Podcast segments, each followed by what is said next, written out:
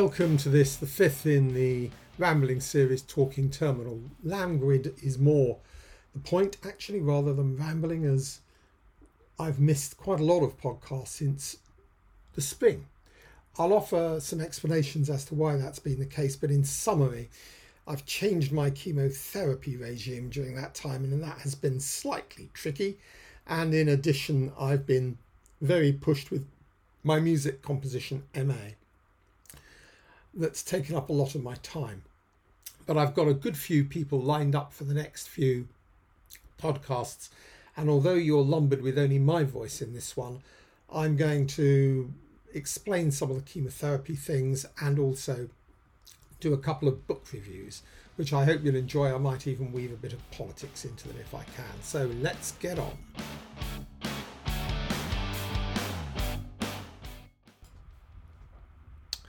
I guess the first thing I need to do is explain the chemotherapy.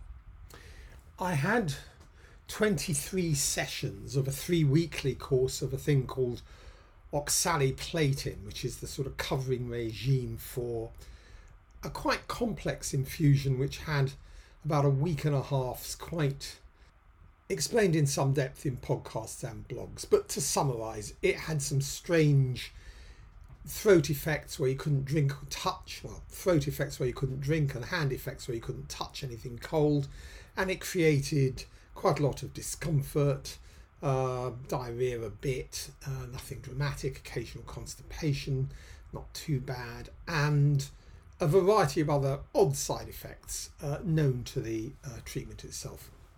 The treatments only last a limited period of time, after which the cells have mutated. All our cells mutate, well, people's cells mutate, and basically the drug ceases to have an impact on the cancerous cells, and then the cancers begin to grow. And that creates strange side effects. I had a version of the English National Opera playing in my chest regularly, coughing up quite a lot of blood, not a pleasant experience. And basically the tumours in my lungs, the lesion wrapped around my bronchus, etc., all began to flourish. And as a result of that, the oncology team at Barts changed the regime so that instead of being on oxaliplatin, they've moved me on to the next delight, uh, which is called FOLFIRI, who thinks these things up. God only knows. Now, the oxaliplatin regime was a three week weekly regime, which comprised of a dose of an infusion over a day in the hospital, and then I went home with chemotherapy tablets, which I had had to take 14 days alongside mitigating side effect tablets, mainly steroids to keep you going for the first few days, and some anti nausea drugs. Um, and then basically that was it. You took two weeks of them, and then you stopped and allowed your bloods to recover. So you had a sort of recovery week, and then you started the whole thing all over again. FOLFIRI is a, a rather more exacting bastard and uh, is only a two weekly regime. It involves a range of infusions in the hospital and injections, and then you go home with a infusion in a bottle which is connected to you in my case via a chest port which i had inserted about i don't know six weeks ago uh, under local anaesthetic in a full operating theatre. Uh, I, have I've done a, um, a blog about that if you want to read more but basically nobody explained to me. It was in essence a wrestling match rather than a delicate piece of surgery. There was delicate surgery at either end because they had to get the uh, line within about four millimeters of your heart, but it goes in the other end of the chest and is a is a the size of a 50p piece if you're in the UK. A sort of don't know in dollars what that would look like actually, um, but it's like a coin being inserted in your chest with a hole in it, connected to an arterial vein uh, via a, a with a tube going through the arterial vein all the way to the um, to the heart, and the wrestling match was getting that tube in. It was like putting a hose in a hose, and then you go home with a chemotherapy bottle attached to you, which is under pressure. No mechanical pieces involved, no motors, no batteries, just higher than air pressure, pumping the chemotherapy drug into the body um, using a small regulator, I presume, at uh, the point of exit. So that's the only vaguely mechanical thing in the whole thing. And then you go back to the hospital and get the bottle removed after three days. Previously, you'd have to stay in hospital for 72 hours to have this stuff done. But it's now delivered at home, and my wife is going to learn how to remove the bottle, and then we don't have to go back to the hospital, which is one less hospital intervention. Being a two week rather than three week regime, it's rather more onerous because you just have to come and go and come and go, and there's not much holiday break in between. Side effects are slightly more gruesome, I think, in some ways, and slightly less so than others. Uh, it comprises broadly of um, things we don't talk about. So, uh, quite severe constipation. There is another reason for that, which I will explain. And then, um, bluntly, uh, acute diarrhea uh, uh, of the nature of which I've never experienced before. Uh, uh, the only way I can describe it is liquid in and liquid out. Uh, quite astounding um, experience, and if it didn't happen to me, I'd be fascinated.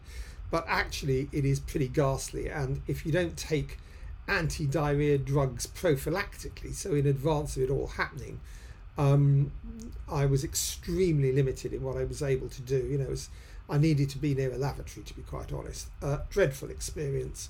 Lasted many more days than I wanted it to until the hospital said double the dose of all your anti diarrhea drugs and all we will be well. And goodness me, it was.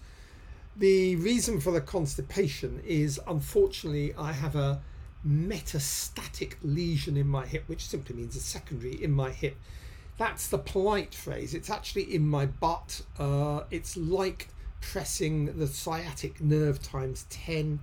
And for that, I have nerve inhibiting drugs, paracetamol, and a medium dose of morphine, which is containing it to a great extent. It has flared up and caused me some real discomforts, uh, something I haven't had in any of the rest of the cancer treatment. But uh, with the right mitigating drugs and great advice from our local hospice, things seem to be all right. So that's the primary reason for the podcast being a bit delayed. And secondly, while we're at it, um, I've been doing a music composition MA part time and I've had to produce quite a lot of pieces of music. Simon Elwell will be pleased to know things are improving slightly, and I will, in a future podcast, actually post a couple of my compositions back up. Uh, I'm getting better at it, to be honest, and after nearly six months of the course, so I should. It's a two year course. So that is the explanation, and we are going to move on to the book reviews. So the first book I thought I'd mention was Sasha Swire's Diary of an MP's Wife, Inside and Outside Power. This was a compelling tell-all book, strangely written, frankly, because you couldn't sometimes distinguish between whether Sasha Swire was writing about herself in the first person or her husband Hugo Swire, an aspiring, well entrenched Conservative MP. But it was written lightly, slightly coarsely, which is good fun, and tried to tell the tale from the inside of the Cameron government. I thought she achieved an enormous amount, probably lost an enormous number of friends politically in doing so, but gained quite a lot of money in the process. Um, Hugo Swire comes across as a, a rather kindly, gentle chap, actually, um, wanting to be in the centre of power, but not really thinking too much of himself. Uh, and, and, and did that with a with a gracefulness.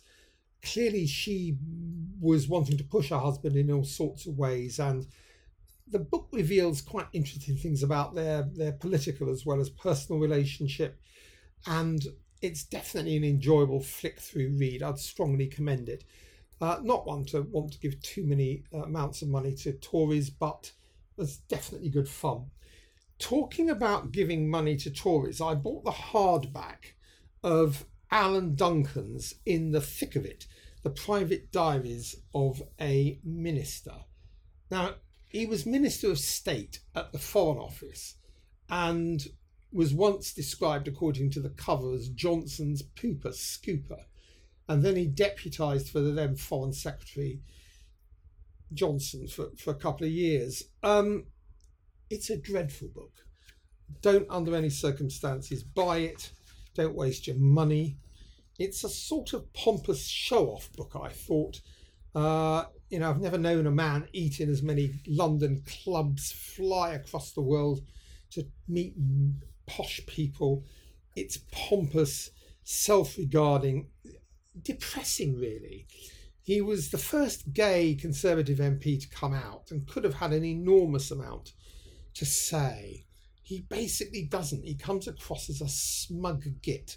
Now, that doesn't mean he is a smug git. I don't know what he is.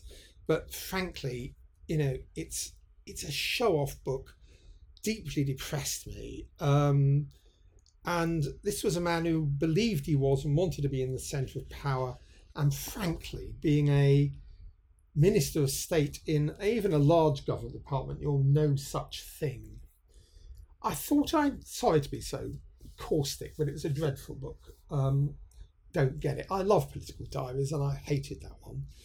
Um, another book I just wanted to mention was a book called Lev's Violin an Italian adventure lent to me by my really good friend John Duane. A, t- a total joy of a book. I can't believe somebody managed to write it. Helena Attlee basically had been tracing the provenance of a violin uh, that had been manufactured in Italy.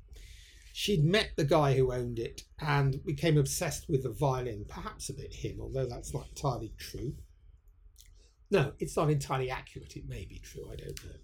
And it, it broadly speaking is a description of the marvelous violin making that took place in Cremona and the surrounding area, uh, you know, in Lombardy basically, and tracking the violins, the behaviour of the church, uh, never good, of course. Uh, just a wonderful book in, enthralling. I think it was described on the cover as, and it's it is a really good read. It sounds like it'll be a bit dull, but I've got to say that Helena Attlee's capturing of Italy, she is not just describing what went on in the past. She describes cycling through towns and cities and villages uh, was tracking the provenance of this violin and meeting people, and it's just great. It's absolutely lovely, and uh, I'd strongly commend it as an antidote to anything that Alan Duncan could provide. And there we leave the book reviews. So there you have it um, book reviews, explanations, and two words of apology. Firstly, apologies for the sound quality in this blog. Fair to say that going on at the same time as I'm recording this is a thing called Points East, which takes place in Victoria Park. It's a, a three day festival uh, with a lot of music playing, and I've had to change my dampening uh, to try and avoid too much intrusion from the noise, of which there is a significant amount.